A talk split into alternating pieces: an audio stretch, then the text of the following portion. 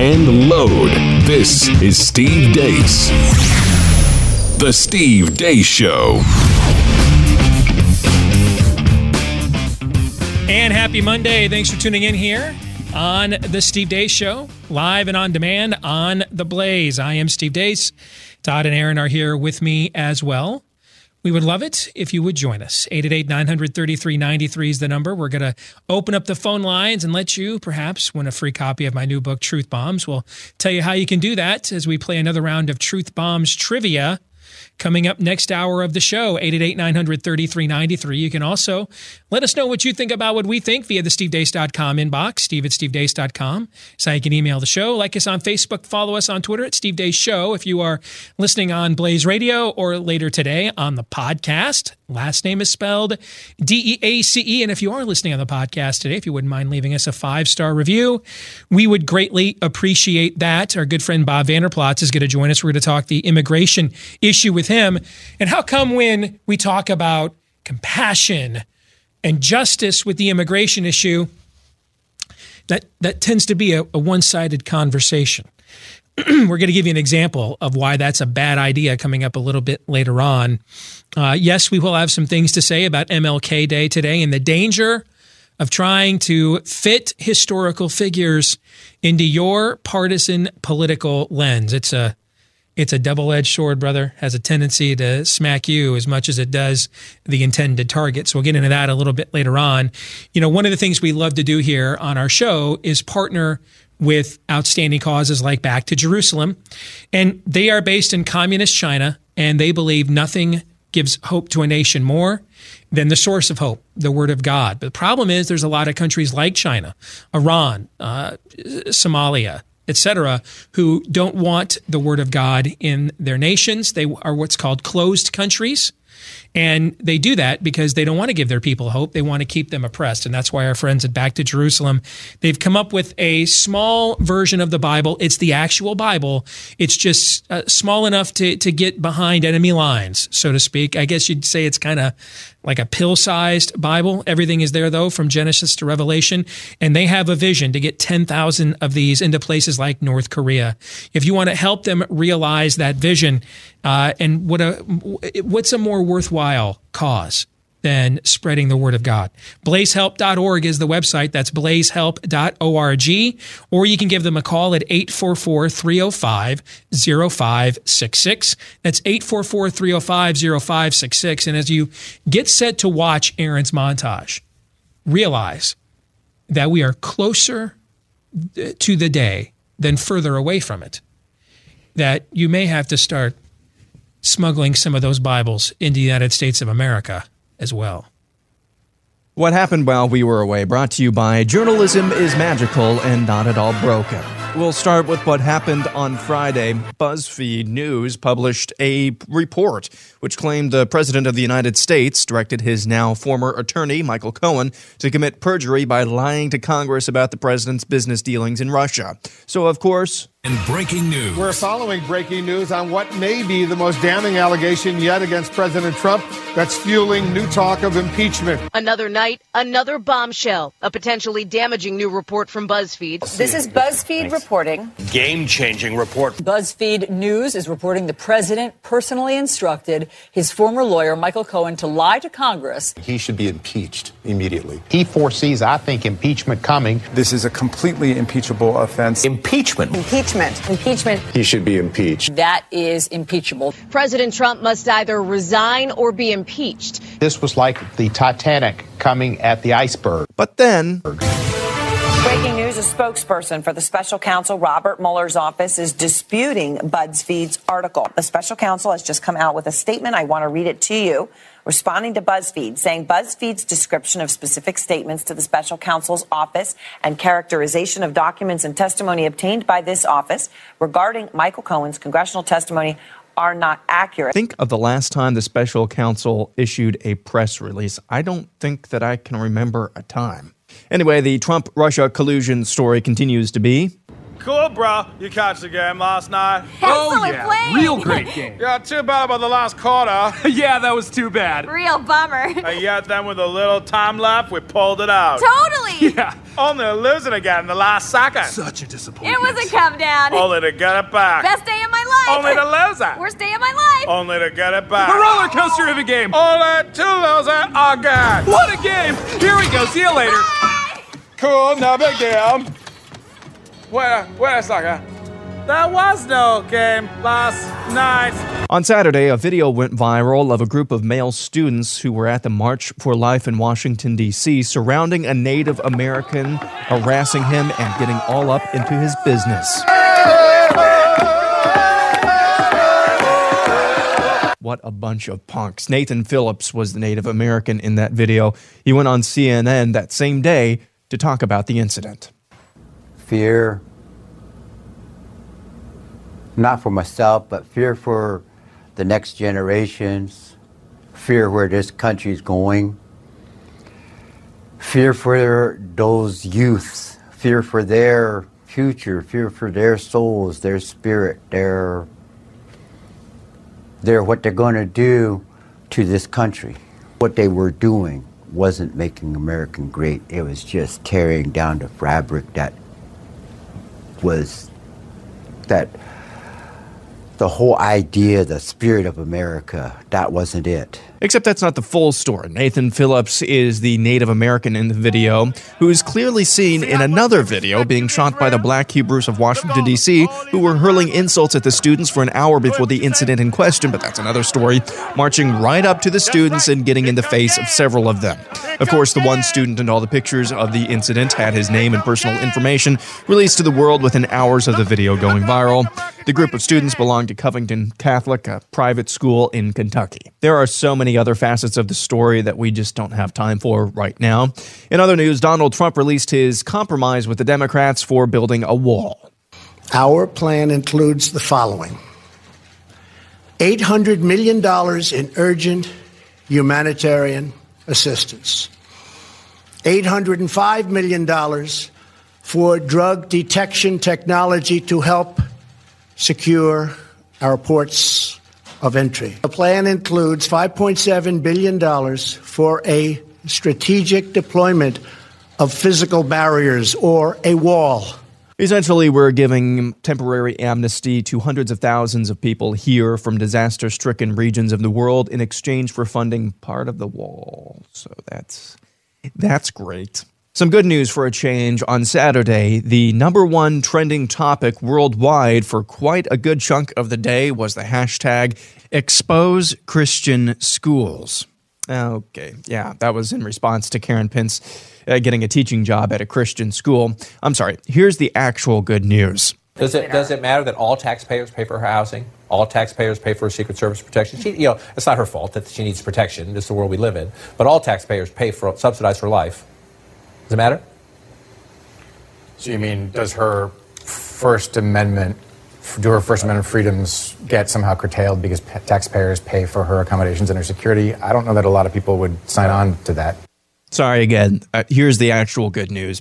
In response to Ben Sasse's resolution against religious tests, Hawaii Senator Mazie Hirono called him alt right. I'm sorry, that's not the good news. Here's the good news. Chris Pratt attends an anti gay church with a history of child molestation and ex gay therapy. Anyway, at the Women's March, Anything from Medicare for all to ending the war in Yemen to standing up for free speech and our constitutional right to boycott, divestment, and sanctions in these United States of America. That's noted radical Muslim Linda Sarsour talking about boycott, divestment, and sanctions. It's a popular policy position adopted by anti Israel extremists. Again, that was at the Women's March. Also at the Women's March, I'm Anna Perez reporting for Blaze TV, and we're at the Women's March today in Washington, D.C. Everybody has different, uh, you know, different political views about everything. I think it's impossible to make everybody happy.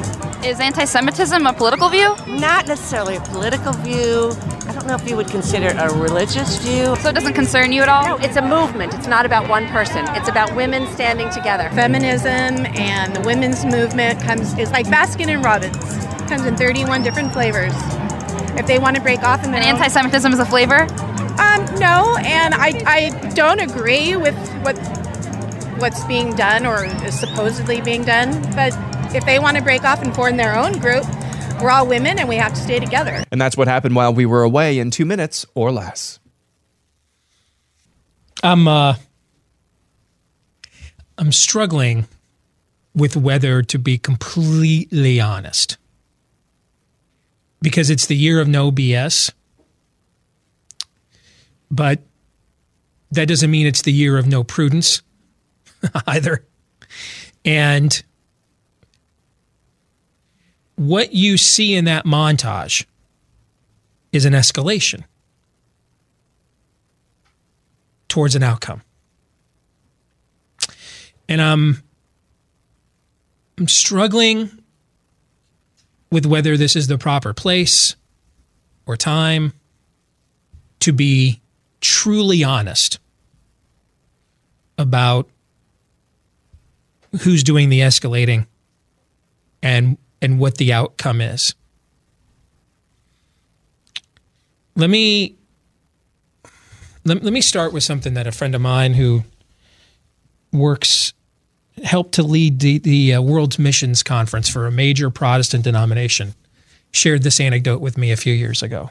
Guys, he was uh, stranded at LaGuardia because everyone is stranded at LaGuardia. If you know the history of that airport, he was stranded at LaGuardia, and uh, he sees uh, three uh, black men, and given the uh, given their skin tone and their um, the, their uh, accent, uh, these weren't African Americans; these were Africans, and they were lost.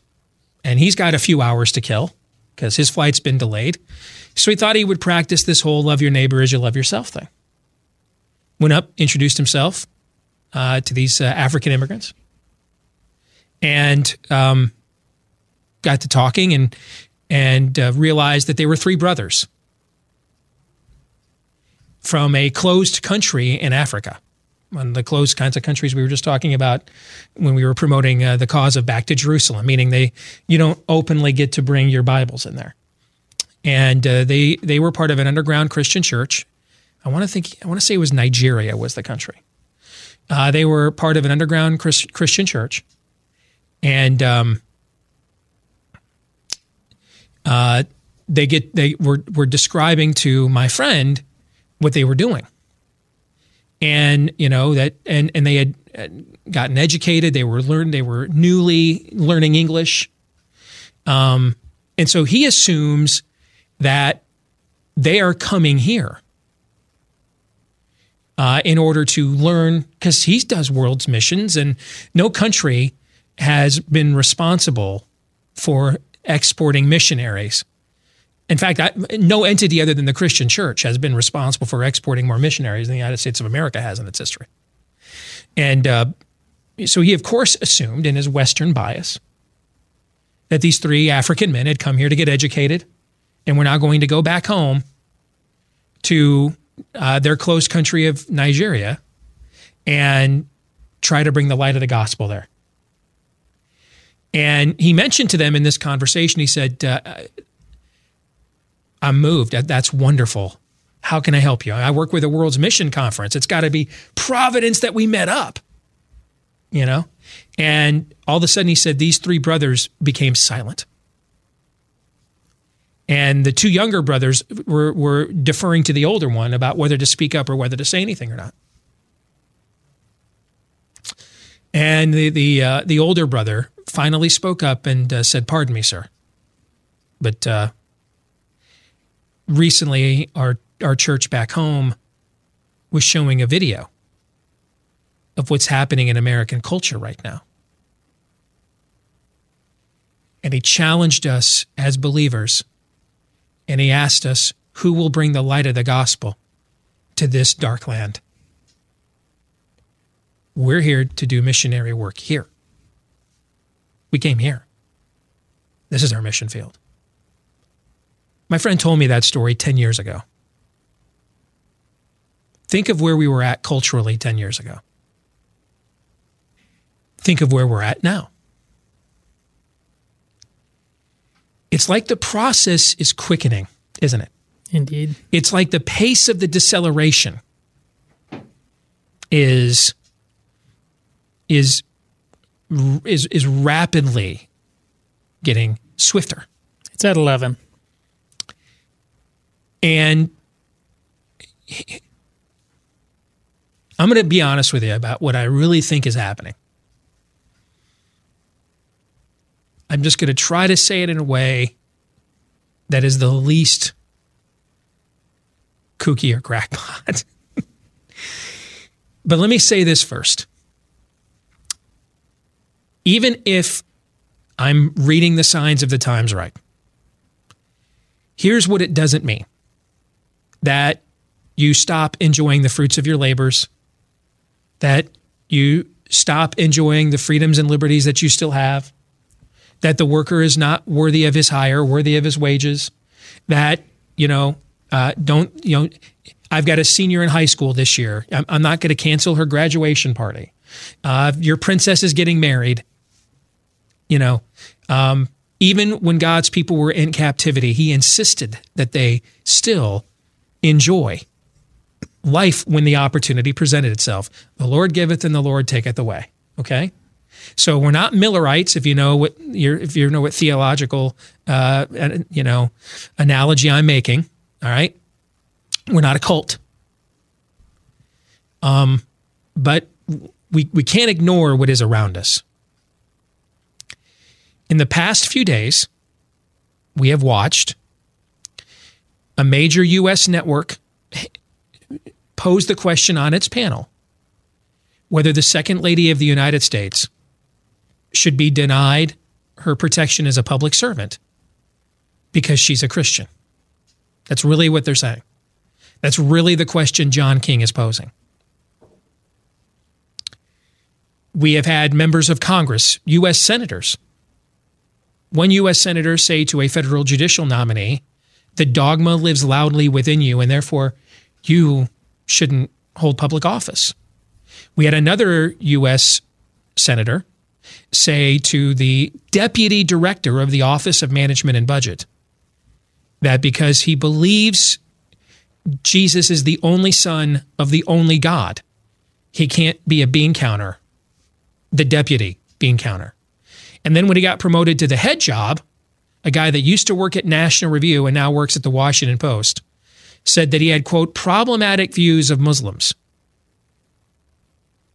which of course Muslims have problematic views of Christians. I mean, if you believed Jesus was the son of God, why are you a Muslim? I mean, I would uh, I would assume if you're Muslim, I would assume you think I'm worshiping a false god. Otherwise, you'd worship him too, right? If you thought I was worshiping the real God, you'd be worshiping next to me. So I'm not offended that you're condemning that you believe I'm condemned. I don't, you know, but notice how this always just works one way. The hashtag expose Christian schools. I had somebody on my Facebook wall say, well, you know, this originated because of some alleged racist behavior. Um, even if that were true, it's not. But but even if that were true, so what? We're going to impugn millions of people because a few people are racist thugs and brats that should have been spanked. I mean, imagine if you decided, you know, because uh, a couple of homosexuals behaved poorly. I'm going to start hashtag expose homosexuality. Uh, you'd be banned from every single social media uh, giant in the world for that. Imagine what would happen if you started hashtag expose Islam. Because, uh, you know, a few crazies have hijacked an otherwise peaceful religion, of course. No one would do it in that context. The Covington Catholic boys and the, and the BuzzFeed story are the same story. Most people, though, won't see it that way. Even on our own political side, they won't because the political lines are entrenched now. And so all is political, political is all. But they're the same story, folks. There's a bigger spiritual um, event happening right now in your neighborhood, in your country. They're the same story. The desire of the crowd outside of Lot's house to have its way by hook or by crook.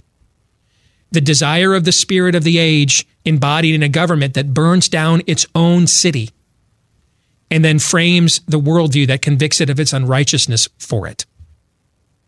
That's what's happening.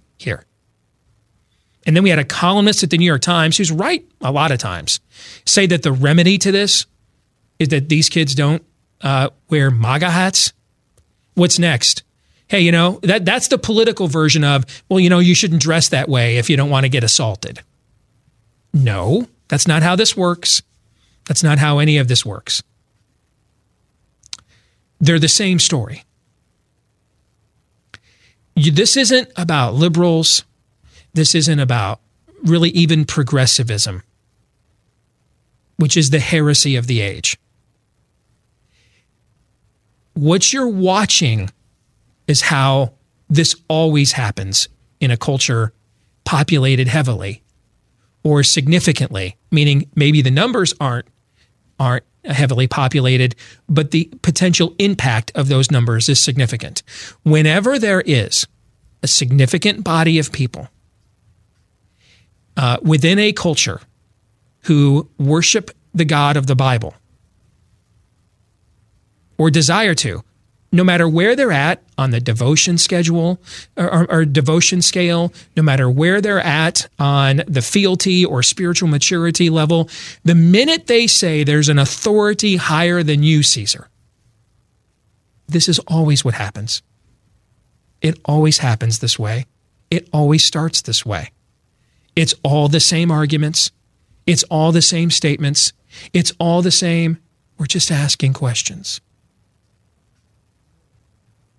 It's all the same. There's nothing new under the sun. There's just new people and new technologies under the sun that have yet to face it.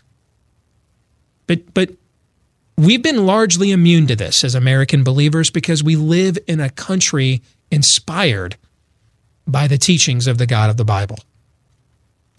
Doesn't mean we've been perfect. Doesn't mean we have society, haven't ever had societal ills.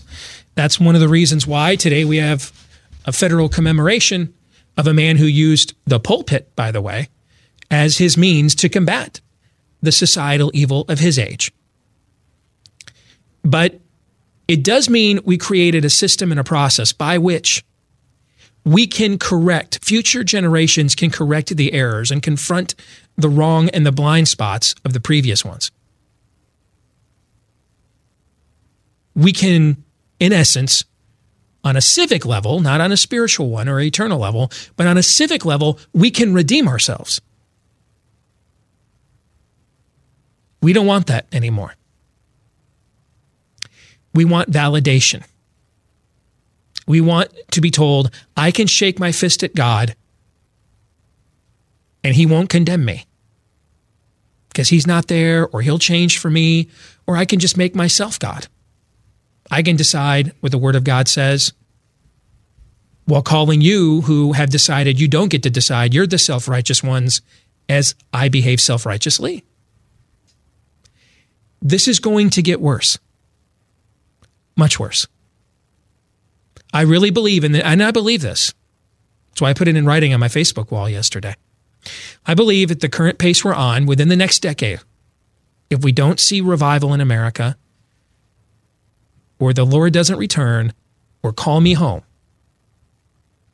I'm going to live to see in the next decade this become a closed country. We are rapidly approaching the Franz, the Archduke Ferdinand moment. I have been critical of plenty of people on my political side in, in recent years for their behavior, but collectively they've shown more restraint than the other side has.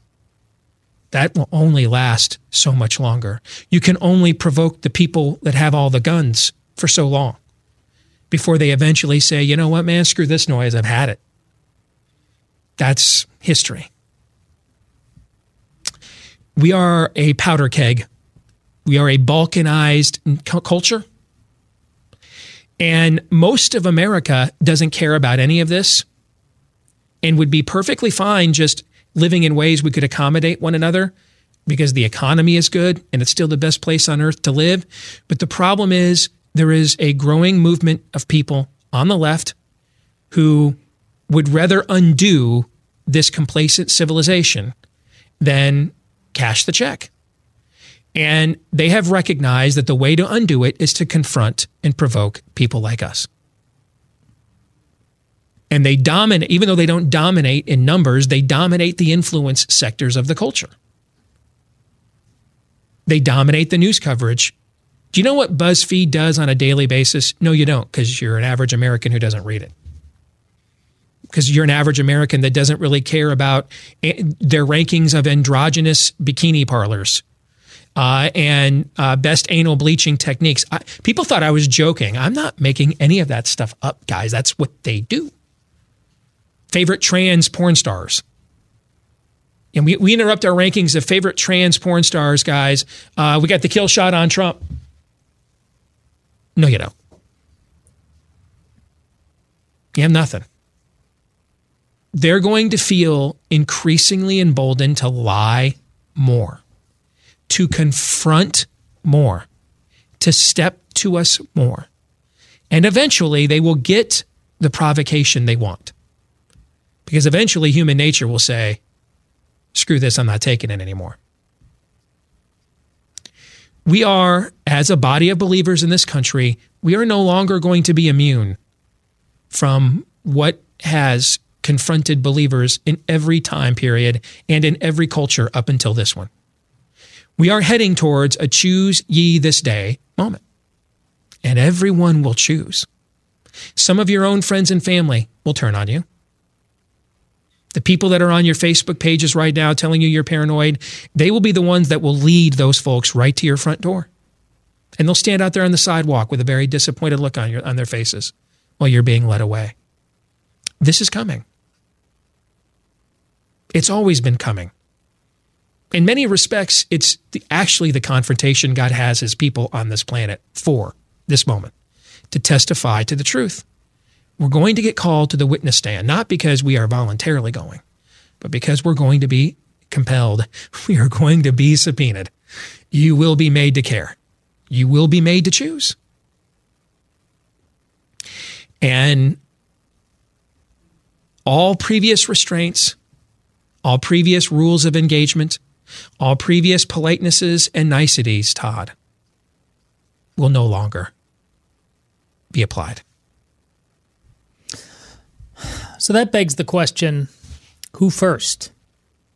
Uh, revival comes with, uh, outside of the action of God, those who, uh, like Steve said, who, who say yes, bearing their cross, leaving out from God. Who first? Uh, I received a little pushback. Uh, uh, as a Catholic this weekend, who, while I mean, no one gets ahead of me in line of the excoriating uh, journalism is magical and not at all broken. All right, uh, but as a Catholic, uh, no one gets ahead of me in line either in keeping my own tribe there honest.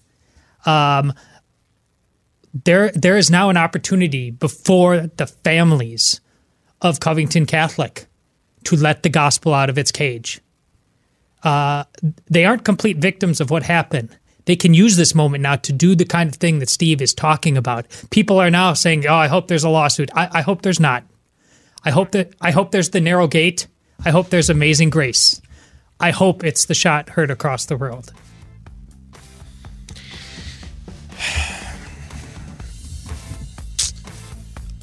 Be prepared. You're going to be called.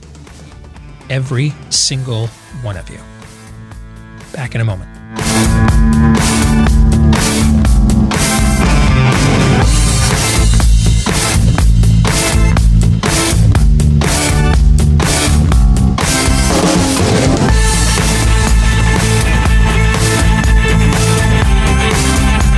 You know, if you have identity theft protection, you probably think um, I'm bulletproof, but you're not because there's even if your identity cannot be stolen, if your data is breached, people can still use that data on a secondary level uh, to come after you and really your most uh, valuable investment, uh, the most valuable investment most Americans will ever make, and that's their own home, particularly the equity in that home. Uh, maybe you saw the headlines right before Christmas. Uh, the Marriott through the Starwood hotel chain, uh, 500 identities stolen via the Marriott Corporation's database because of a Starwood Hotels data breach. So even if you have identity theft protection, they still have your name, maybe the last four digits of your SOCH, a middle initial, a checking account number, you know, the kinds of things that you would put in the system if you were doing bill pay or, or, other things to access public records about yourself that you would use to put in there to verify your identity. And nowadays, you know, your, your home's deed isn't a huge file uh, at the county recorder's office or anything of that nature. It's actually online. And the FBI and a lot of uh, law enforcement have been looking into efforts that thieves are making to access your home title to liquidate that equity. No, they're not going to pay the mortgage for you.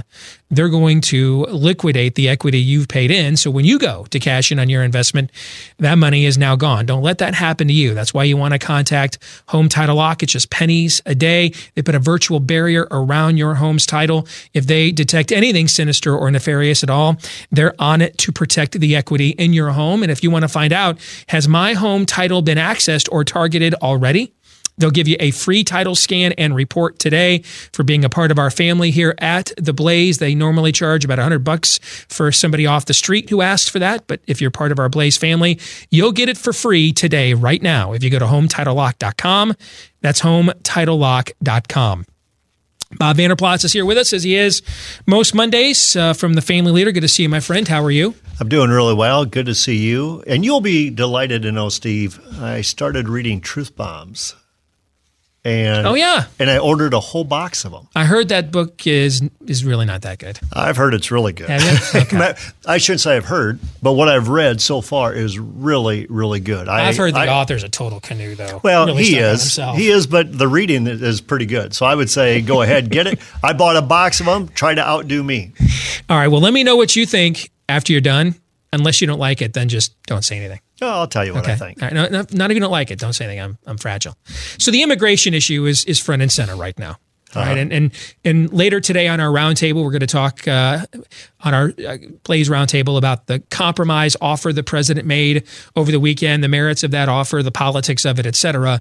But but the immigration issue is on the front burner right now. It's the number one issue in America.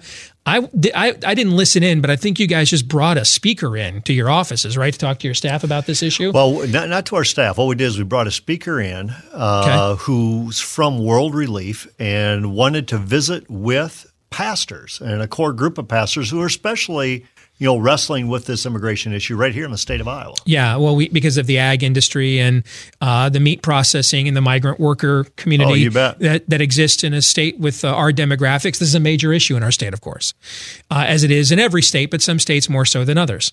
And it's interesting when we do talk about empathy or justice on this issue, it tends to be one sided. One of my uh, listeners sent me a report that the NBC affiliate in Indianapolis did seven years ago. All right.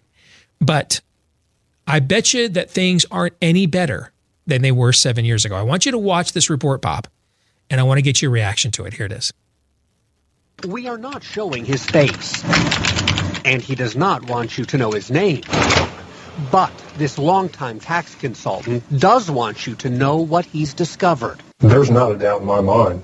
There's huge fraud taking place here. He came to 13 Investigates to blow the whistle on a nationwide problem with a huge price tag. We're talking about a multi-billion dollar fraud scheme here that is taking place. The scheme involves illegal immigrants. Illegal immigrants who are filing tax returns.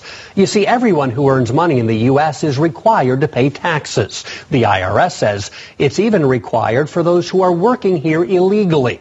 Of course, undocumented workers aren't supposed to have a social security number. So for them to pay taxes, the IRS created what's called an ITIN. It's an individual taxpayer identification number. While that may have seemed like a good idea, it's now backfiring in a big way.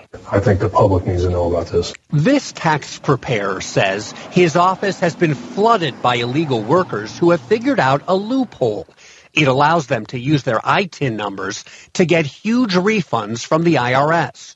The loophole is called the Additional Child Tax Credit. It's meant to help working families who have children living at home. But 13 Investigates has found many undocumented workers claiming the tax credit for kids who live in Mexico.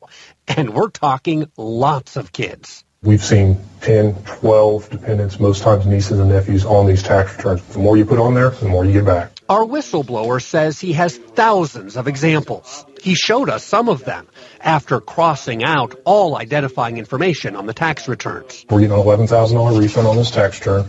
We're claiming seven nieces and nephews. Here's a return right here. We've got a $10,300 refund, nine nieces and nephews. I can bring out stacks and stacks. It's just so easy. It's ridiculous. This undocumented worker says it is easy. Mucho dinero. See? He agreed to talk with me and a translator as long as we didn't reveal his identity. He admitted his address is being used to file tax returns by four other undocumented workers who don't even live here. And what's more, those four workers claim 20 children live inside this one trailer home in southern Indiana. And as a result, the IRS sent the illegal immigrants tax refunds totaling $29,608. But we saw only one little girl who lives here. What about the 20 kids claimed as tax deductions? Hay 20 niños viviendo aquí. No, no viven aquí. Los otros niños pues en su país de origen, que es México. Have those children ever lived here? No. y nunca han vivido aquí. No. Never. They've never lived here. There's some people who say that they shouldn't be getting that money for children who don't live in the United States. Unidad está y me lo pueden dar, ¿por no agarrarlo? If the, if the opportunity is there and they can give it to him, why not take advantage of it? Other undocumented workers in Indiana told me the same thing.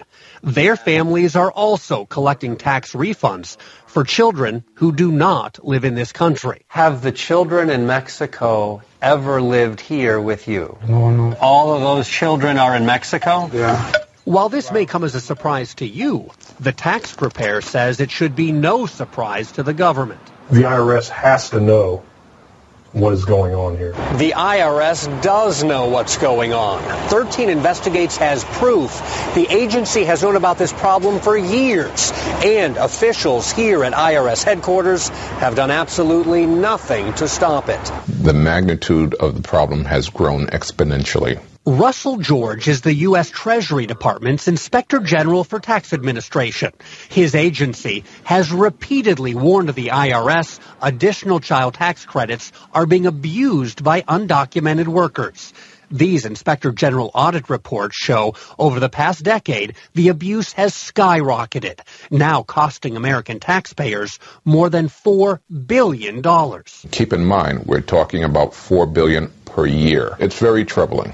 He says even more troubling, the IRS has not taken action despite report after report from the Inspector General. We have made recommendations to them as to how they could address this, and they have not taken sufficient action, in our view, to solve the problem. What does the IRS have to say about all this? Well, I called and emailed for weeks, and I even went straight to IRS headquarters in Washington to get answers. But the agency said none of its 100,000 employees had time to meet with me for an interview. Apparently, the IRS doesn't have time to respond to some tax preparers either. Last year, our whistleblower noticed dozens of undocumented workers had used phony documents and false income to claim tax credits. He reported all of it to the IRS. These were fraudulent, 100% fraudulent tax returns. And you told the IRS that? Yes. Any response from the IRS?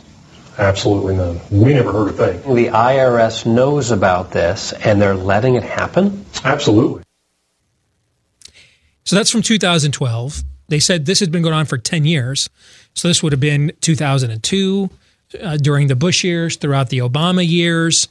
Four billion a year. Let me put that number in perspective. That's about the total budget for the state of Iowa, where you and I live, Bob. Mm-hmm. It's about a four billion state budget.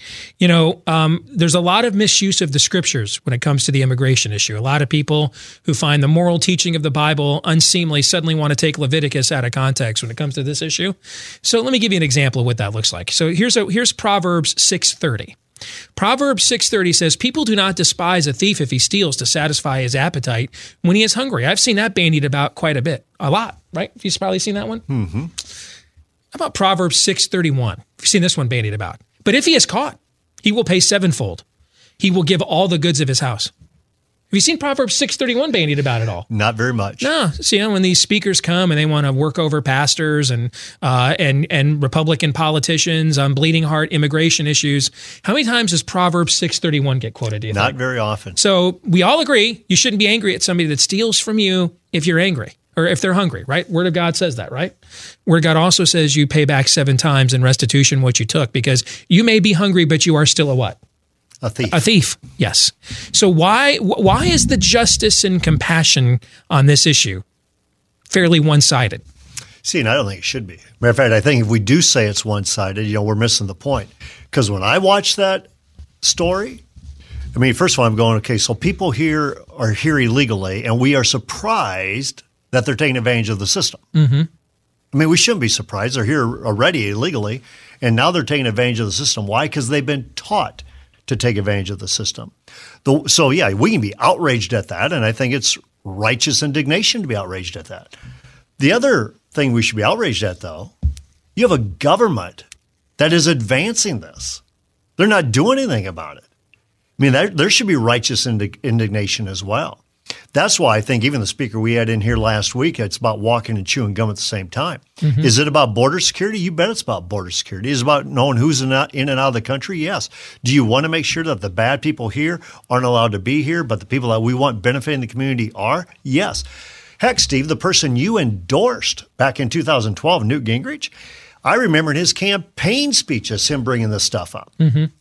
So you say it's been around a long time? Of course, it's been around a long time. Here's a news outlet in Indiana, a neighboring state of ours. Well, what, what does this news story look like in California? Mhm. What does this news story look like in Texas? Mhm. And so what it is, is just a, a complete gaming of the system that the government is basically being a co-conspirator with. Like, yes, we're, we're part of this as well. And so when we talk about drain the swamp, those were the words going through my head when I was watching this thing about drain the swamp. There's a perfect example of what it is about draining the swamp. Can you see? So if if I'm upset at this issue, I'm not automatically a racist. Absolutely not. I'm not automatically a xenophobe. A few a few years ago, But I think, no, wait a minute, to, to go back here, because this is what I'm talking about. You should be upset on both sides. Sure. Both sides. I mean, if you're saying, I'm just upset on this side, I'm thinking, I mean, I'm, I'm a former high school principal. And so the deal about it, we never enforced the student handbook. We never did that. We never did that. And these kids kept taking advantage of it. And now all of a sudden I'm going to hold their diplomas hostage because they did wrong and I never enforced it. Well, that's on me as well. We have a government that's an issue. So I think what Trump is saying about, you know, we need border security, we need basically comprehensive immigration reform, it can be compassionate because we take $4.2 billion away out of an economy in, the, in America. For those of you who say, I want, I want to educate the children, I want to solve the mental health crisis, I want to do whatever it is that your, your heart bleeds to do, Mhm. you take 4.2 billion out of the equation. That's a big number.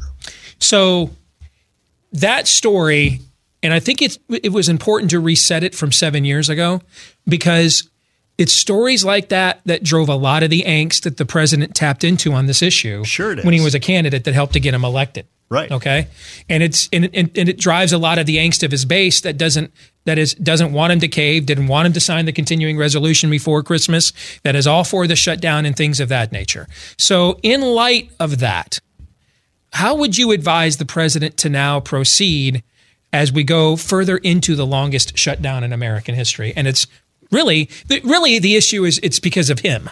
You know, the Democrats just want to do whatever they can to to to oppose him, no matter what. But the current galvanizing point for them to do that is the immigration issue. So, how would you advise them? Well, first of all, I think what it is, I think you have a country, and I think his base even, screaming out for comprehensive immigration reform that includes border security. Everybody believes it includes border security. The Democrats who are opposing him on this understand you have to have border security. Now, whether that's a wall, whether that's through technology, I don't care what it is, but understand there's got to be a system. And are walls effective? Of course they're effective. For any of us who have been to Israel, all you got to do is take a look at Israel and you'll find out that the walls and the barriers and the technology to make sure who's in and out of Jerusalem is effective. Of course, it's effective that we can do that. But there's also a piece about here. This is happening right now inside this country about exposing it and making sure that we do have a penalty involved with this deal. Because if you can clean up this mess, not only do you take these tax drainers, but you could also have tax contributors, but you got to have a system that makes good common sense. So why is it difficult to do this then?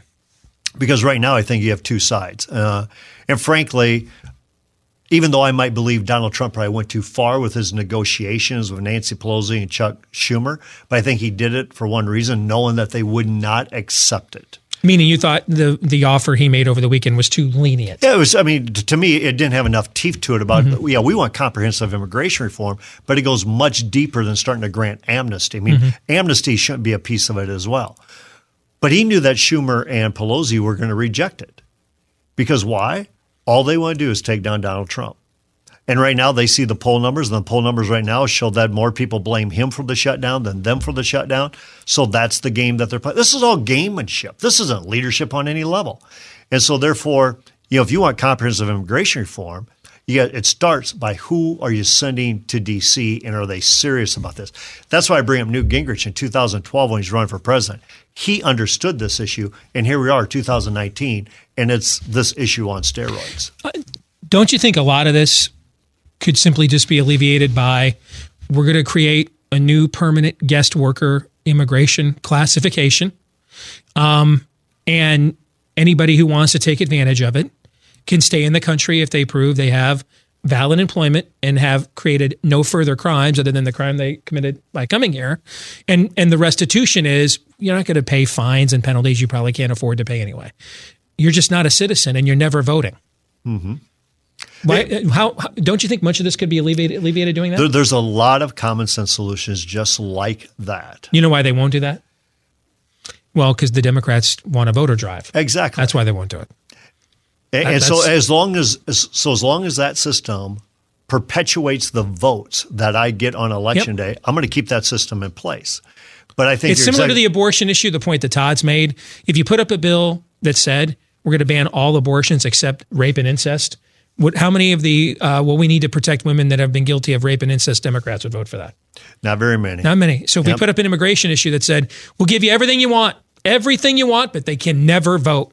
They can stay, they can anything you want, but the restitution is they never get to vote. Would they, I just I would just they lost take that deal? I just lost a vo- I just lost a voting block. Yep.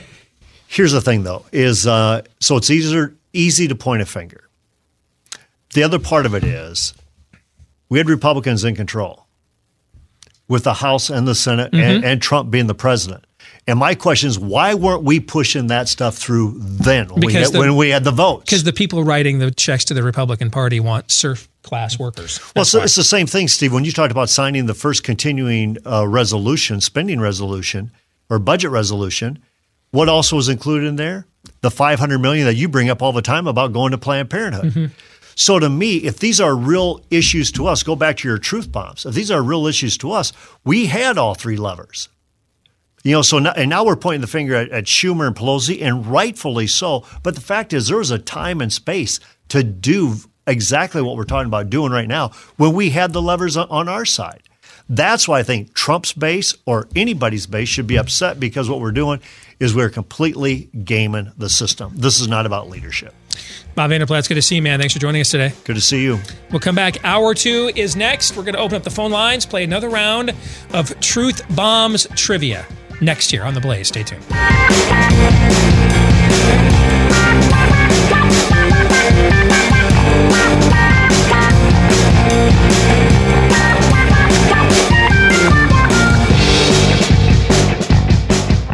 And we are back with hour two of the Steve Deace Show here on The Blaze, live and on demand.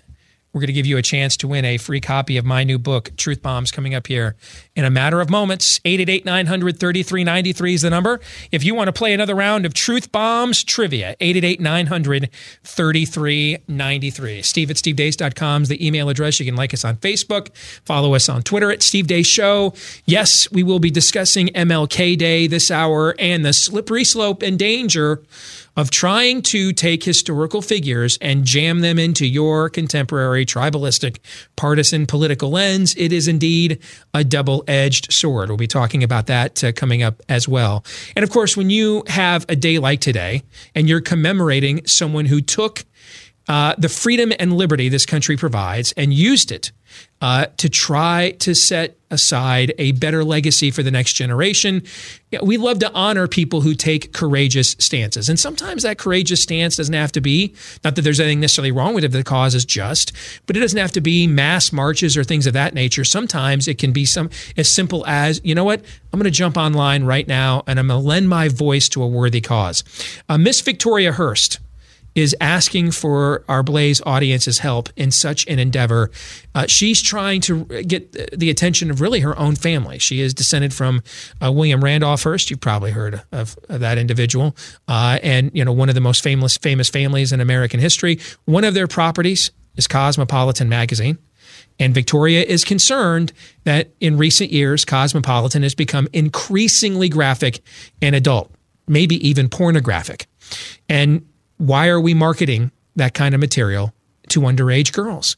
So she's not necessarily trying to go for any kind of censorship or get her family's own magazine banned. She's just asking, you know what, if you guys want to do adult material, fine, but you know, can we shield it and market it as adult material as we do other kinds of material? I mean, if we're going to take Cosmo from a fashion magazine to essentially, you know, uh, a glam- more glamorous version of Playboy, you know, we should treat it accordingly. If you agree that this is a worthwhile mission, go to cosmohurtskids.com. That's cosmohurtskids.com. Uh, again, this isn't about censorship or anything of that nature. This is about just being a good corporate citizen, being responsible, and say, hey, if, if this is where we want to take our business in a free country, okay, but you know, um, children ought to be protected, their innocence protected, uh, if that's the direction you want to go.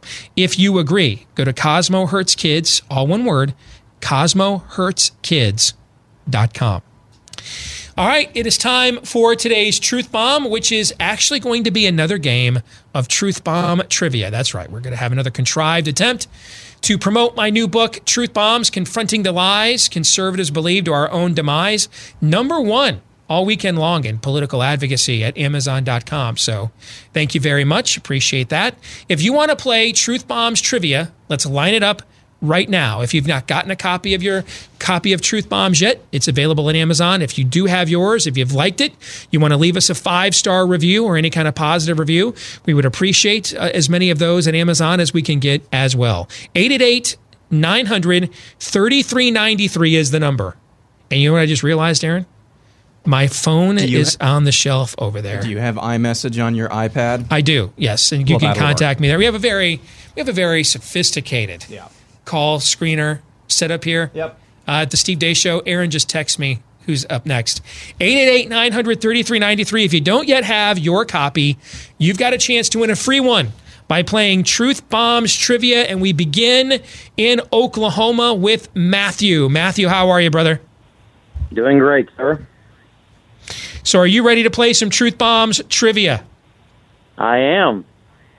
All right. So, here's how this works we're going to ask you who said this and give you multiple choices, and you're going to decide which one you think the answer is. Okay? Here's the first one.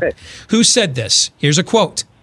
Just as the prophets of the 8th century BC left their villages and carried their thus saith the Lord far beyond the boundaries of their hometowns, and just as the apostle Paul left his village of Tarsus and carried the gospel of Jesus Christ to the far corners of the Greco-Roman world, so am I compelled to carry the gospel of freedom beyond my own hometown like Paul I must constantly respond to the Macedonian call for aid. End quote. Who said that? A. Augustine.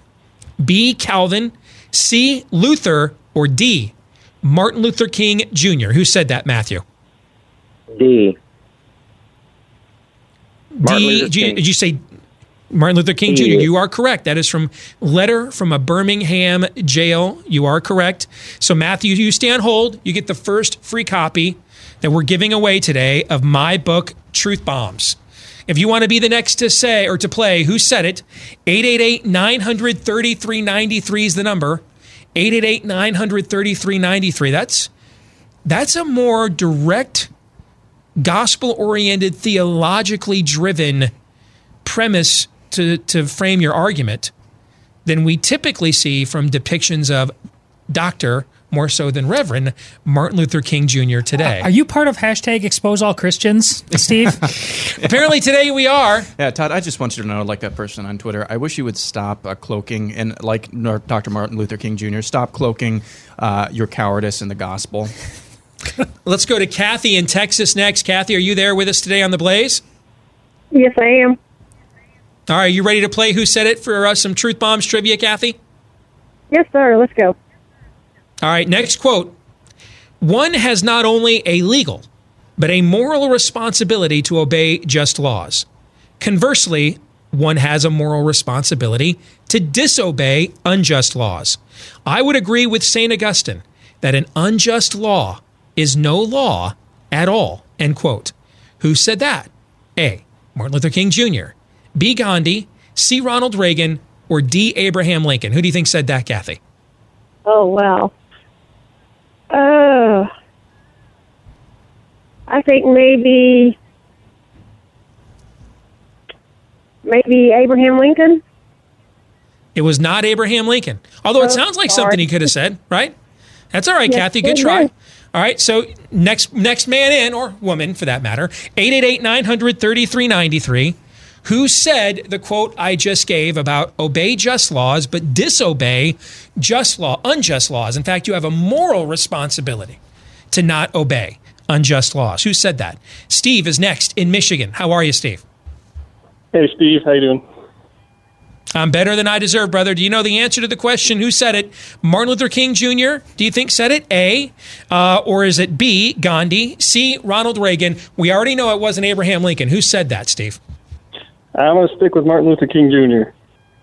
It was Martin Luther King Jr. again from letter from a Birmingham jail. Steve, you stay on hold. We'll get you a free copy of my new book, Truth Bombs Confronting the Lies Conservatives Believe to Our Own Demise. Another interesting footnote there, Todd, where here is Martin Luther King Jr. openly saying that if government does something that God says is bad, you as a as a as a Christian has a moral obligation to refuse to obey the government's This command. guy was a zealot, man. Yeah, Just- I, I, yeah, I think he was getting it uh, confused with um, Second Hesitations fourteen eleven, where it says, uh, "When government makes a law that is unjust, you write a blog for National Review that says stay in your lanes." Ooh, that's gonna sting. That's gonna sting. True though. True. All right, next uh, eight eight eight nine hundred thirty three ninety three is the number. Here is quote number three. We're playing Who Said It here for some truth bombs trivia on the Blaze. A just law is a man-made code that squares with the moral law or the law of God. An unjust law is a code that is out of harmony with that moral law. To put it in the terms of St. Thomas Aquinas, an unjust law is a human law that is not rooted in eternal law and natural law. Any law that uplifts human personality is just. Any law that degrades human personality is unjust. Who said that? A. John Calvin, B. Abraham Lincoln, C. Teddy Roosevelt, or D. Martin Luther King Jr. 888 900 3393 is the number. Let's go to Rodney in North Carolina. Rodney, who just said the quote that we just shared with you here on Truth Bombs Trivia? All right, we're going to Rodney in North Carolina is gone. Let's go to Pennsylvania next. Rob, do you know who said the quote that I just shared with you here on the Blaze? Robin, I'm sorry. Hi, is it Martin Luther King? It is Martin Luther King Jr. You are correct. That's another quote. Robin, you stay on hold. We'll get you your information, get you a free copy of my new book, Truth Bombs Confronting the Lies Conservatives Believe to Our Own Demise. That is another direct quote from Letter from a Birmingham jail. So the first three questions all came from the same work. I have I have posted this today on my Twitter feed at Steve Deace Show. uh, as well as on my Facebook wall, if you like us there.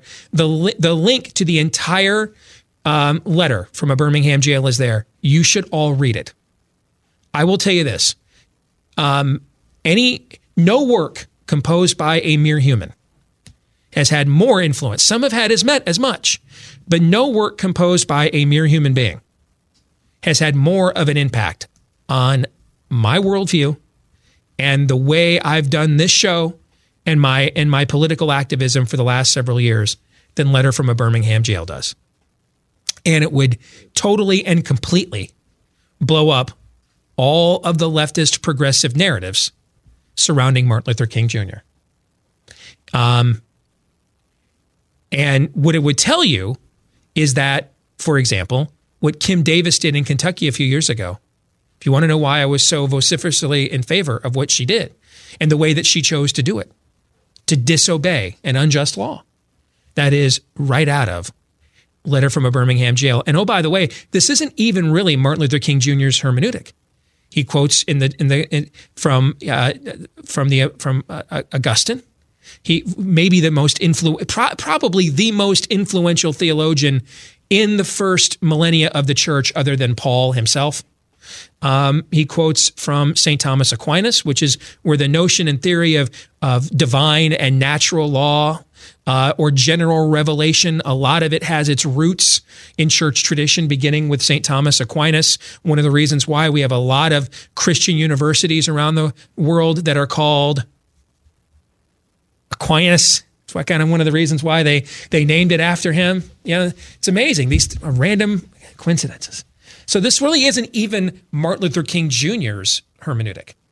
He's actually looking down through history to see what history has revealed is worthy of practicing and conserving for this and future generations. That's mind blowing right there. That is mind blowing, isn't Did it? you use conserve, the, the root conserve and MLK in the same sentence right I did. there? I did. Now, speaking of education, let's go to this quote. Who said this? The function of education is to teach one to think intensively and to think critically. Intelligence plus character. That is the goal of true education. Who said that? A. John Dewey, maybe the mastermind of America's current pu- public education system. B. Thomas Jefferson, one of the pioneers of America's public education system in the colonial era. C. Martin Luther King Jr. Or D. Ronald Reagan in the speech where he said he wanted to ban the Department of Education because it had lost its way. Which of these four men said, quote, the function of education is to teach one to think intensively and to think critically. Intelligence plus character, that is the goal of true education. Who said this? 888 900 3393 is the number. 888 900 3393. Let's go to Glenn in Colorado. Glenn, do you know the answer to our latest Truth Bombs trivia question? Who said it? I'm going to go out on a limb and say Martin Luther King Jr. That is absolutely a quote. Yes. You guys notice there's a there's an oddly symmetrical pattern occurring here at the moment. Yes, that was from. Uh, way to go out on a limb there, Glenn. Appreciate you there taking that risk. Uh, you stay on hold there in Colorado. We'll get you your information so we can ship you out a free copy of my new book, Truth Bombs Confronting the Lies Conservatives Believe to Our Own Demise. Yes, that is Martin Luther King Jr.'s definition of true education. Who is that guy to judge, man? Yeah. Come on. Yes. Now, now we get to the not as fun part. Now we get to the double edged sword part. And the danger of trying to micro target and micro fit historical figures into your current political tribalistic lens, of trying to reverse engineer people into if they were here today, they'd be with me. Um, that can be seeing through a mirror darkly. That can be a double edged sword. Because as we've seen in the first four quotes of Truth Bombs trivia, this does not line up with much of the leftist narrative surrounding Martin Luther King Jr.'s birthday, does it? No. No. So that must mean because everything's binary. It all all is binary. Binary is all. All is tribalism. Tribalism is all. So that must mean that Martin Luther King Jr. was a Republican, that he was a conservative, and if he were alive today, he'd line up with us against the secular progressive left. Right? It must mean that, right? New conservative hero trademark. I love when Aaron drops that, by the way. So let's play Truth Bomb Trivia one more time, shall we? This is question five. Who said this? Gandhi, as a Hindu, is an example of individuals who greatly reveal the working of the Spirit of God. Who said this? A. Barack Obama. B. Martin Luther King Jr. C. Bill Clinton. Or D. Donald Trump. Who said this? 888 900 3393. 888 900 3393. Let's go to Indiana. Debbie, you are live with us today on the Blaze. How are you, Deb? I'm fine, thanks. How are you? Uh, better than I deserve. Could be better. Could be a lot worse, if you know what I'm saying, right? So yes, I know what you're uh, the the quote we just gave you. Who do you Mhm. think said it? Which of the options said that quote about Gandhi? Now, I really hope you're not messing me up on the fifth question, but I'm going to go with Martin Luther King Jr. That is correct. Yes. It was Martin Luther King Jr. That is correct. So you stay on hold there, Debbie. You get the final free copy of Truth Bombs Trivia, Confronting the Lies Conservatives Believe. That's my new book. You win the final uh, question and get the next or the final free copy of my new book. Thanks for tuning in today, Debbie. We appreciate you. Okay, God bless. Now, some context to this. I've said before, I believe in the sovereignty of God. That means I believe in the sovereignty of God.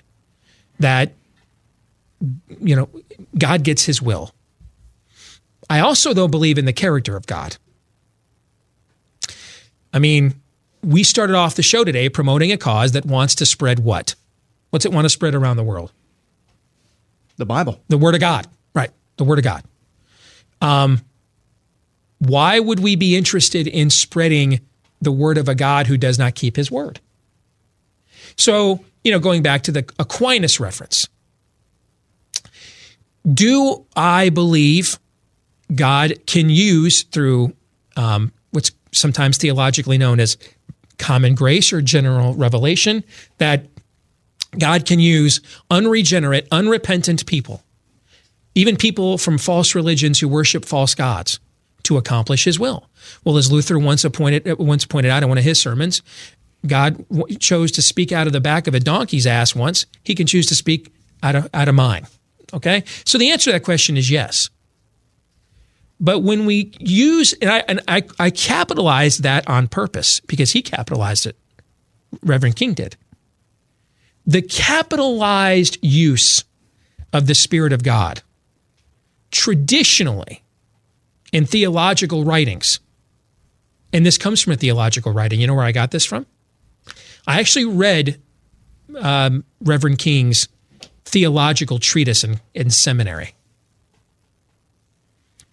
This sort of direct capitalized reference of the Spirit of God, traditionally in the Judeo Christian tradition, has been for those with that literally have in the Old Testament, the Spirit of the Lord came upon prophets who did who did the divine will, who the Holy Spirit indwelt them, or you know, like the prophet Isaiah, the spirit of the sovereign God is upon me, typically in that sort of a reference. Or in the New Testament era now, if you're a Christian, you believe that the universal body of believers, the Holy Spirit comes to just comes to live in now the body and uh, collectively and us as individuals. When I read, you know, Martin Luther King Jr.'s seminary treatise, I was troubled by several things that I read because they would be considered, according to men like Augustine and Aquinas, particularly when you get into apologetics, and that was Augustine's one of his major areas, they would be unorthodox to wrong. Um, he doubts the divinity of Jesus. He sort of describes maybe when the book, remember the book The Shack? Yeah. And um, one of the things in the book The Shack, The Shack teaches a heresy known as modalism. It's a great book, by the way, phenomenal read. And if it doesn't break you emotionally, then you just, you know, you're Vulcan. You, you don't have a heart. It also teaches a heresy called modalism. And you can see that in the way it describes the Trinity when they say, we became Jesus, we became the Holy Spirit. That's the idea that modalism is the idea that the Trinity is like is like water. That water can be a solid substance, it can be a vapor uh, or a gas, or it can be uh, liquid. Now that sounds reasonable, right? Except the Trinity actually says that that God is all three of these persons at all times for all time. John 1 1. Yeah, not at a time. Can water be a liquid and a vapor at the same time? Nope. No, it's in one of those states or another. So, in other words, it's in one of those modes. Hence modalism. It's in one of those modes or another. But water is not a liquid and a vapor at the same time. It's not frozen and and a vapor at the same time. So that's actually it, it can it can be all three of those modes at a time, but it cannot be all three at the same time. And and there's some of that sort style of teaching in his seminary treatise. Uh, there's also references to uh, his concern about fundamentalism. And he even goes so far as to say that he, he is concerned that rigid fundamentalism will not adjust the gospel for the changing times in which we live. Now, that there actually can be some truth to that without being a heretic. You know, I've run in. I mean, Billy Sunday was criticized for going on the radio because that was the devil's. That was the devil's. That was the devil's plaything. And Billy Graham was criticized for going on television because you know that was the devil's box. And I've been told by people I should never watch rated R movies because that's un Christian. So that means like Schindler's List. Passion was rated. Uh, what was the Passion? I think R. Yeah, rated R. Okay. So in a certain context, what he is saying could be true. He never really fleshes this statement out. Okay. But if we're saying, but you know, this is also where a Christian artist may get a gig. Just let me throw that a, let me throw out a theoretical. Very popular young Christian music artist has crossover t- uh, popularity into mainstream music. And because of that, she gets invited, like on, let's say, a really famous talk show. Just kind of spitballing here. And the person who hosts the show is, is really a sweetheart, hosts a great show, impossible not to like, but she openly also lives in a way that God doesn't desire for his creation to live. And and and so while she's in the middle of being a sweetheart and nice and kind and, and entertaining, she wants to know if you'll validate her in the way she lives. And she'll put it to you point blank. Again, just hypothetically speaking, this can happen. Theoretically. You know, it could happen, right? It could happen. Spitballing, sure. Yeah, yeah, yeah. And and said young Christian music artist then feels pressure. You know, well, you know, this is such a nice woman. This is such a good person. She gives so much money to charity. She's promoting me and, and my Christian music. So maybe that means God's changed his mind about this. And I need to evolve with the times in which we live because who would want to be on the wrong side of such a sweet of such a sweetheart? Right? Something like that could happen. That we so d- depending on how you look at it, I mean, I enrage fundamentalists all the time. I enrage the you know. Some, I'm by the way, I believe in fundamentalism. I'm you know I just meaning that I believe in uh, preserving the fundamentals of the Christian faith. Man, this is a football. Yes, but I also believe in putting the fun in fundamentalism. You know, you're the people that you know every time sex comes up, even if I use anatomically correct terms, you lose your poo. Let me tell you what fundamentalism looks like. Fundamentalism looks like, you know, um, this guy who got banned from CPAC for promoting pederasty lines up with my worldly political view. So I'm going to bring him on my nationally syndicated radio show. I'm not saying any of this happened, just kind of theoretically spitballing what it might look like if it did. So I'm going to bring this guy on my nationally syndicated radio show. Again, this is a guy who promotes pederasty. What's pederasty? It's the ancient practice of homosexual adult males luring teenage boys and grooming them to become adult homosexual males with them. I mean, this goes back to the Greco-Roman era. It was replete in the Bedouin uh, era. It was, in fact, a movie about it was just nominated for an Academy Award last year. Call Me by My Name or something, wasn't that? I believe the movie's about Sure. pederasty. My right? church, the church I love, is kind of kicking it around the can a little these days. Yeah, yeah. Okay. So, um, so this guy gets banned from CPAC. Let's just say he got banned from like a prominent conference like a CPAC because videos, you know, emerged of him promoting pederasty, and not like ten years ago, but like a month ago. You're just asking questions. You get- just, I'm just saying, spitball that might happen. Yep. And then you decide because he lines it with my political tribalistic views, I'm going to bring him on my nationally syndicated radio show and validate a guy who promotes pederasty. And when he's on my show, I'm never going to confront the fact he promotes pederasty. But I am going to explain to him that I was really uncomfortable with the amount of F bombs in the book that we're talking about. That'd be an example of fundamentalism. That's that's straining the gnat to swallow the camel. That's you tithe on every ounce of dill, cumin, and spice, uh, yet you reject mercy. You you you did the letter of the law for the at the at the expense of doing the letter of the law is not a bad thing. It is though when you do it at the expense of the spirit of the law. Like I'm I'm pretty confident looking at the hierarchy of God's law, he doesn't like the manuscript full of F bombs, but probably he'd prefer we address the whole pederasty thing before we worked our way down the list to that, right? If that ever happened, that would be a good example. Yeah, if it happened. If it happened. And if the other example I meant about a prominent Christian singer who gets on a popular show hosted by a lesbian woman, like if that ever happened. Again, I'm just kind of, we're doing this in real time, you know, and so I know these seem like fantastical examples, and they probably are. I'm kind of spitballing here, you know, off the top of my head, just to kind of come up with some extreme examples. You never know of what can happen out there, just to kind of reinforce the point I'm trying You to make. never know where the slippery slope is going to go, Steve. You Indeed. just got to Yeah. be prepared. Yes, yes. So uh, he doesn't really, doc, back to the point, Dr. King doesn't really flesh out specifically if his concern about fundamentalism is the former, meaning we're straining gnats to swallow camels here, or the latter, which is, yeah, we should just change God's word because when the when the culture changes its mind about what it thinks about it.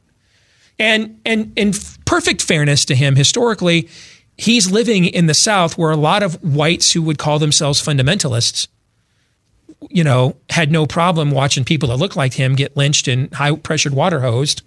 So I so there could not could you wouldn't wouldn't blame a guy on some extent for having a cultural re- reflexive action to uh, I even hear the term and I get a rash. Okay, so we don't know. The point is, if you comb through Dr. King's works and you are looking for justification or a hero for a progressive theological bent, you're going to find you're going to find plenty of examples of it. I did researching it over the weekend.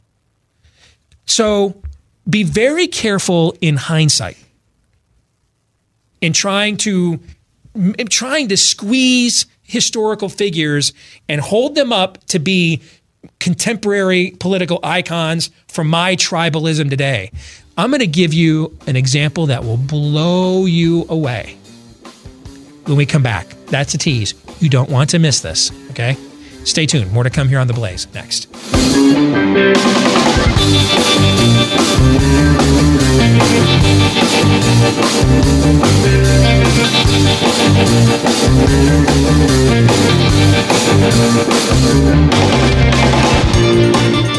Hey, let me ask you a personal question. When was the last time you got your your ears professionally cleaned? I know it would save us some money on some equipment around here, frankly. It probably save uh, Aaron uh, on some of the stress level as well. And, you know, this time of year, earaches are plentiful. Sometimes those things are there because um, we aren't cleaning them well enough. You know, the, the whole cotton swab thing, which now you're not supposed to apparently use them on your kids because it may damage their eardrums or something. Let me give you a solution. Uh, it's called Wax RX. They use physician developed technology that safely and effectively removes earwax buildup, then soothes the ear with a pH conditioned formula. And now you can get Wax RX without a prescription. No more expensive trips to the doctor, no more wasted time using those cotton swabs or other solutions that don't really solve anything. Try the Wax RX system risk free today. Here's how. Just go to usewaxrx.com. That's all one word. Usewaxrx.com. And then while there, use the offer code radio at checkout for free shipping. That's usewaxrx.com. Usewaxrx.com. Offer code radio at checkout for free shipping. So here's the danger or the risk for every side of America's current political divide and taking historical figures and attempting to make them your present day political icons. Human nature is more complicated than that. Martin Luther King Jr. was a great man. He was not a perfect man. He had failings in his private life, we know about, for example. His theology wasn't always orthodox. At the same time, if you look at the theme of a lot of his speeches, a lot of them are a lot of those are themes sourced and quoting directly right out of the founding documents that a lot of progressives that consider him an icon would have would, would prefer the country like Beto O'Rourke recently said, you know, we, we got to move away from that kind of stuff. That doesn't doesn't work for us anymore. You know, I've often wondered if, if he if he had lived out his life, what, things would have been different in America. I think, for example, we'd have a we'd have an even bigger government. I think we would have gotten to Medicare for all and single payer. I think we would have done the things that we're debating and doing now. I think we would have done them sooner because I think he would have lent his very prominent voice to these kinds of causes. I also think it's less likely we would have ever had Roe versus Wade. The unborn is referred to several times in Dr. King, uh, his, his talks, his speeches, etc. So again, I think probably one side of America's political divide would have really enjoyed what he had to say, and another side of America's political divide probably wouldn't. I, I think human nature is more complicated than uh, you know my partisan meme of the day. Let me give you an example. This is out of my new book, Truth Bombs. I'm going to read something to you. Guess who wrote every word I'm about to share with you? The question of abortion confronts me in several different ways. First, although I do not profess to be a biologist, I have studied biology and know something about life from the point of view of the natural sciences. Second, I am a minister of the gospel and therefore feel that abortion has a religious and moral dimension that I must consider. Third, I was born out of wedlock and against the advice that my mother received from her doctor, and therefore abortion is a personal issue for me as well. From my perspective, human life is the highest good, and God is the supreme good because He is the giver of life. That is my philosophy. Everything I do proceeds from that religious and philosophical premise. Therefore, life is the highest human good because life is sacred. Biologically speaking, thousands of male sperms are ejaculated into the female reproductive tract during sexual intercourse. But only once in a while do the egg and sperm bring about fertilization. Some call that connection accidental, but I choose to call it providential. It takes three to make a baby a man, a woman, and the Holy Spirit. Human beings cannot give or create life by themselves. It is really a gift from God. Therefore, one does not have the right to take away through abortion that which he does not have the ability to give. Some of the most dangerous arguments for abortion stem from popular judgments about life's ultimate meaning. But the logical conclusion of their position is never pursued. Some people may unconsciously operate their lives as if pleasure is life's highest good and pain and suffering man's greatest enemy. That position, if followed to its logical conclusion, means that which prohibits pleasure should be done away with by whatever means are necessary. By the same rationale, whatever means are necessary should be used to prevent suffering and pain. My position is not to negate pleasure nor elevate suffering, but merely to argue against their being elevated to an ultimate end of life. Because if they are so elevated, anything, including murder and genocide, can be carried out in their name. Psychiatrists, social workers, and doctors often argue for abortion on the basis that the child will grow up mentally and emotionally scarred. But who, who of us is complete? If incompleteness were the criteria for taking life, we would all be dead. If you can justify abortion on the basis of emotional incompleteness, then your logic all, could also lead you to killing for other forms of incompleteness, blindness, crippleness, old age. There are those who argue that the right to privacy is of a higher order than the right to life. I do not share that view either. I believe that life is not private, but rather it is public and universal. If one accepts the position that life is private, and therefore you have the right to do with it as you will please, one must also accept the conclusion of that argument. That was the premise of slavery. You could not protest the existence or treatment of slaves on the plantation because that was private and therefore outside of your right to be concerned. Another area that concerns me greatly, namely because I know how it's been used with regard to race, is the psycholinguistics involved in this whole issue of abortion. If something can be dehumanized through the rhetoric used to describe it, then the major battle has been won. This is why the Constitution called us three fifths human, and then whites further dehumanized us by calling us N bombs. It was part of the dehumanizing process. The first step was to distort the image of us as human beings in order to justify that which they wanted to do and not even feel like they had done anything wrong.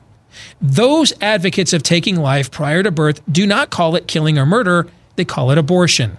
They further never talk about aborting a baby because that would imply something human. Rather, they talk about aborting the fetus.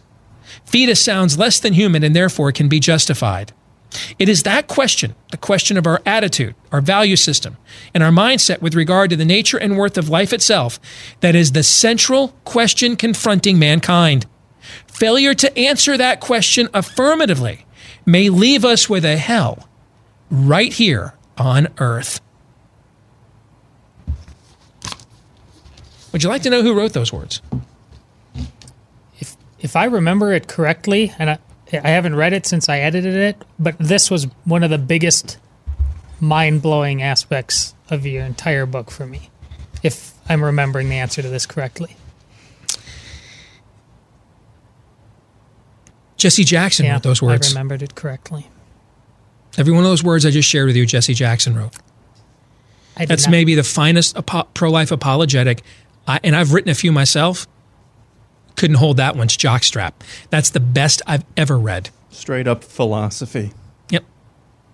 Wrote it for a pro life journal in 1979. And yes, that's one of the 100 plus footnotes.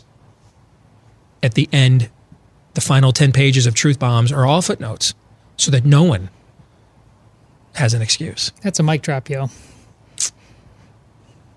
So, what happened? Well, if you begin, you know, this goes full circle to what we discussed with Aaron's montage at the top of the show. And I used a biblical citation in that response. When I referenced Joshua's challenge to choose ye this day.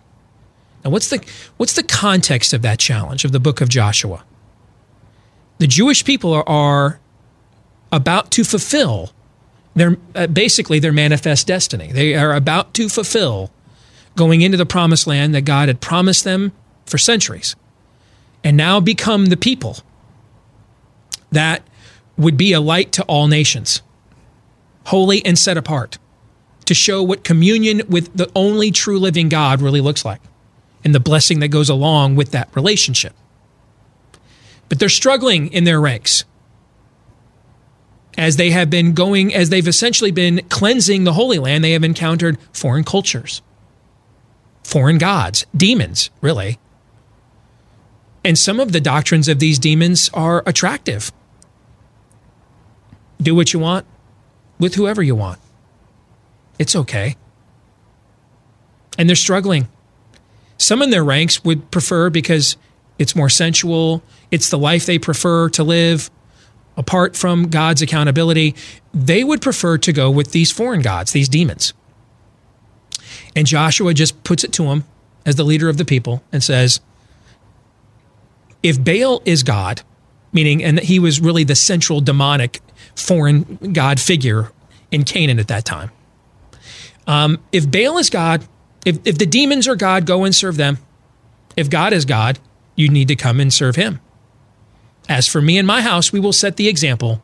We will serve the Lord, the one true God, without whom we'd all still be slaves in Egypt. This is the challenge before us as a people today. It has been the challenge before all people in every day. Who are we accountable to? Are we accountable at all? That's the question. See, in some of his theological writings, by taking not a progressive cultural view, but a progressive theological one, by posing any context of the question at all, that God's word needs to be changed based on what the human spirit of the age is. Even at a young age, in that theological treatise, which, by the way, I, I read a really good breakdown of it from the Gospel Coalition, who really did a good critical analysis of it back in 2014. Now they're doing social justice warrior conferences. And, you know, Christian theologians are changing their Christian names to some African names so they can sound wokey. That's what's going on over at the gospel. I have that right, right, Aaron? Pretty much, yep. Yeah, I, I can. I, would be really surprised if the Gospel Coalition today republished their their legitimate criticisms of some of Reverend King's theological views. That just wouldn't, you know, fit our racial reconciliation narrative. Which again is an indication that you don't believe God is the authority. Every time I don't treat my family, my wife and children, the way God commands me to, whether that be my failure when I fail to hold the line of discipline or when I fail to practice mercy. I am making the conscious choice. I am God and he is not. Every time every one of you watching me or listening to me right now make a decision to do something different than what you can call that word an error, immorality, sin, whatever you want to call the word, whatever word you want to use. Every time we make this conscious choice, we are saying, I am God. I will do what I want to do. That's what we're saying. So when you begin to question as a Christian minister whether or not Jesus is God, you are really questioning whether Jesus is the authority figure or not. Once you begin to once you begin to pose that question, you then will relegate him to uh, he's not he's he is not the God of the universe bleeding out for the sins of mankind. Maybe he was a was a cultural revolutionary. Maybe he was the first woke. Maybe he was a social justice warrior. And that's why they killed him, is because they didn't want to reform human society uh, according to love of the brethren and the goal. You see where I'm going with this? Indeed. Yeah. And you start out, eh, you know, you're one of Reverend King's right hand men in Jesse Jackson. You're there when, on that balcony when he's shot by James Earl Ray. And so in 1979, you're writing, hey, this is against God's authority. We can't be killing children like this. And you're using all the same arguments for killing these children that were used for enslaving my ancestors. By the time we get to 1989, you're like, I don't know. I, I, I kind of like sleeping with other women. And I want to run for the Democratic nomination for president. By the time we get to 1999, I've got multiple kids out of wedlock. Rainbow Coalition really means rainbow jihad now. Doesn't really mean, you know, a universal body of believers. It just means a universal body of people who agree with, you know, my current political. And we just continue the devolution because long ago you made the choice. You are God. And God is not God. And that is the choice we all make. That is the choice we are all capable of making at any stages of our lives when we make mistakes or commit the sins that we need to be held accountable for. We've made the decision I am God and God is not. And He will change for me or He will never hold me accountable at the same time. This is why we need a Savior. This is why the hero of the story isn't Abraham, it isn't Matthew, it isn't even Peter or Paul. or Moses. They're human beings. The hero of the story is God. And if we continue down the path of making ourselves the hero of the story, all that's going to be left culturally are villains. And that is the path we are walking down right now. And then you saw ample examples of that over the weekend. Let's get some final thoughts and find out what we learned here today. Brought to you by Brickhouse Nutrition. Try their brand new supplement. Well, it's not brand new, it's just brand new for us to be talking about it here on the show. From dawn till dusk, it is an all natural energy supplement. Guys don't don't take don't go to the store and grab that thing with 75 ingredients 74 of which you can't pronounce. All right? And they promise what is it you know seven hour three hour don't, don't put any of those chemicals in your body. You don't have to do that. All right? You can put natural supplements in your body that take that god-given natural ability and kick it into high gear from dawn till dusk We'll do that for you. I've used it as well. Um, and I, have really had great results with it. I would highly recommend it. All right. And no jitters or anything of that nature. Um, I would highly recommend it. That's why we're proud to talk about it here on the Steve Deace Show. So dawn to dusk, clean energy and focus.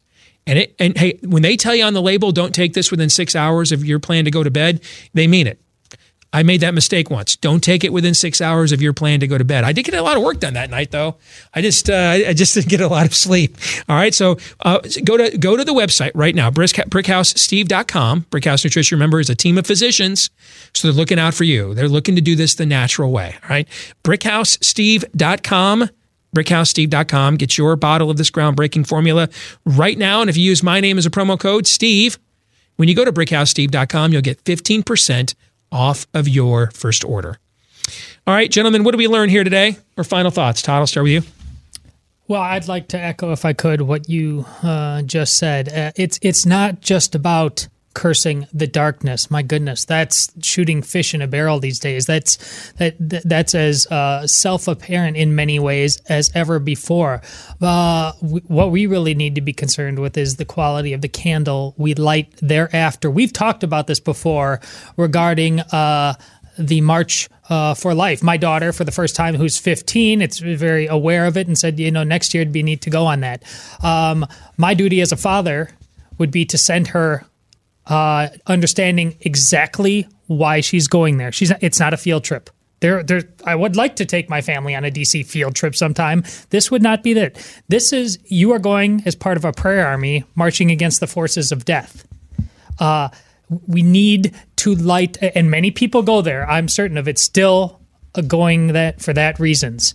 Um, but this is now year what, Steve, of the March for Life? We've talked about this before. You put this year thing forty six. You put you put this thing on autopilot, and it's easy to forget why you're there. Never forget, Aaron.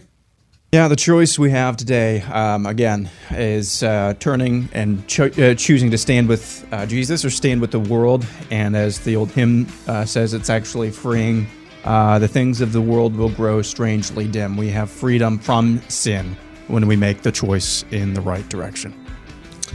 See you tomorrow, John 317.